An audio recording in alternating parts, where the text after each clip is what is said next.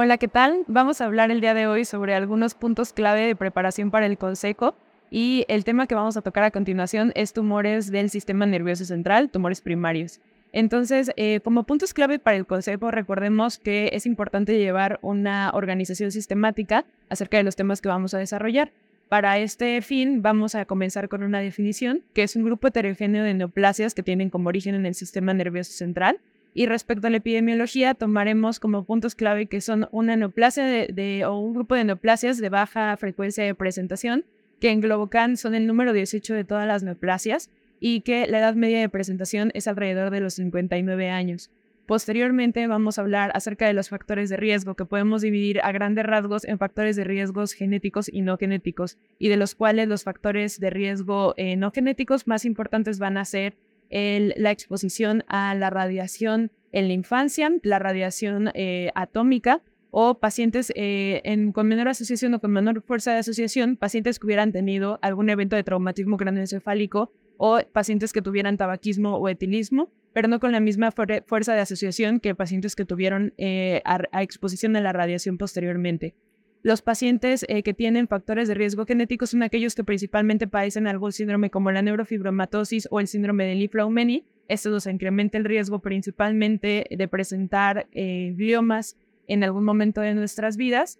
Y eh, pues bueno, posteriormente vamos a hablar acerca del cuadro clínico. Podemos subdividir el cuadro clínico en la localización de los tumores del sistema nervioso central, aquellos pacientes que presentan una localización supratentorial, que pudieran ser pacientes que tienen alteraciones en la vía visual, pacientes que tuvieran alteraciones neurocognitivas, pacientes que tuvieran tumores del lóbulo frontal con alteraciones en el comportamiento y alteraciones psicoafectivas, y tumores infratentoriales con alteraciones en la marcha, en la fuerza, en el equilibrio. Posteriormente, es importante mencionar que el diagnóstico va a comenzar con una historia clínica detallada y con una adecuada exploración física. Y de los estudios de imagen que tenemos disponibles, las tomografías es un estudio adecuado para una primera evaluación de imagen, en el cual vamos a observar principalmente edema perinesional, sangrado, o que eh, podemos encontrar en la lesión eh, presente en el sistema nervioso central, pero el estándar de oro actual va a ser la resonancia magnética contrastada con gadolíneo, aunque podemos utilizar otras modalidades de resonancia magnética para conocer otras características del tumor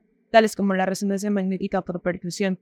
Después vamos a comentar eh, del abordaje de estos tumores. Una vez estableciendo que el paciente tiene una lesión sospechosa de un tumor del sistema nervioso central por resonancia magnética, es importante realizar una resección de la lesión. Lo ideal es realizar una resección total de la lesión, pero de no ser posible hay que intentar hacer una resección subtotal y de no ser posible hacer por lo menos una biopsia estereotáctica para poder obtener material para estudio histopatológico. En cuanto a la clasificación histopatológica, en la actualidad contamos con la clasificación de la OMS del año 2021, que es una clasificación muy compleja y que abarca tumores tanto eh, del adulto como del niño, y que para fines del examen de consejo y que el enfoque principal son los gliomas y el glioblastoma, vamos a hablar acerca de la clasificación en eh, tumores eh, de tres grupos principales que van a ser el glioblastoma, los astrocytomas y que los tumores ependimarios no entran en este subgrupo de pacientes. Posteriormente, teniendo al paciente estratificado como un glioma de bajo grado o de alto grado, en caso de ser un paciente que tenga un tumor de bajo grado, entonces se podrá valorar dependiendo de la resección. Si esta fue total, se puede dar vigilancia o se podría dar radioterapia. Si el paciente tuvo una resección subtotal,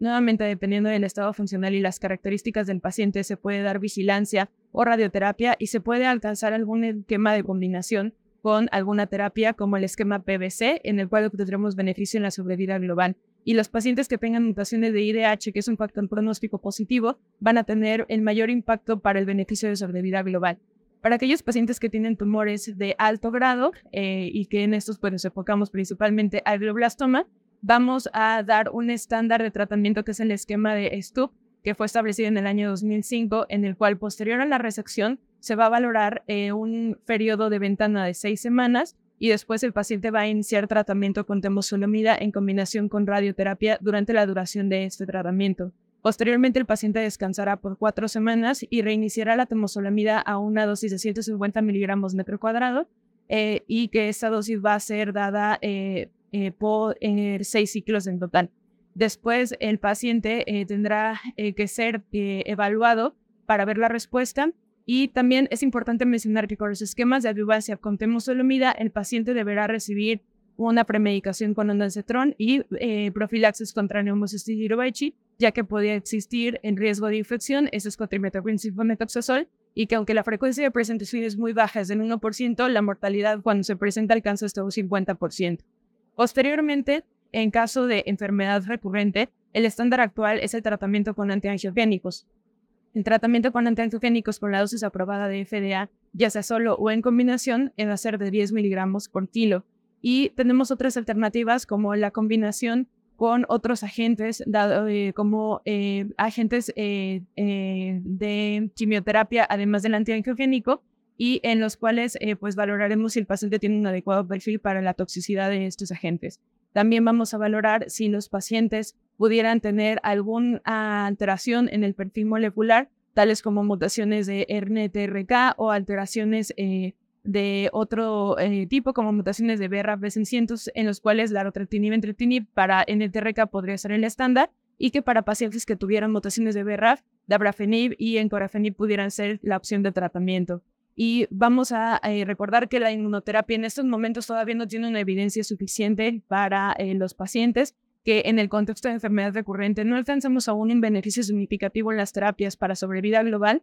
pero que sí tenemos beneficio en la sobrevida libre de progresión y sobre todo en las tasas de respuesta objetiva. Y siempre debemos recordar maximizar la calidad de vida de los pacientes. Recordemos también que es importante mencionar el perfil eh, molecular de los pacientes, hacer mención del estatus del promotor de MGMT, la metilguanina metiltransferasa, que es un factor eh, que pudiera ser pronóstico de la respuesta a la quimioterapia y que aquellos pacientes que tienen mutaciones de IDH generalmente van a tener un mejor pronóstico. Les deseo todo el éxito y espero que estos datos clave sean eh, de utilidad para ustedes y que saquen adelante su examen.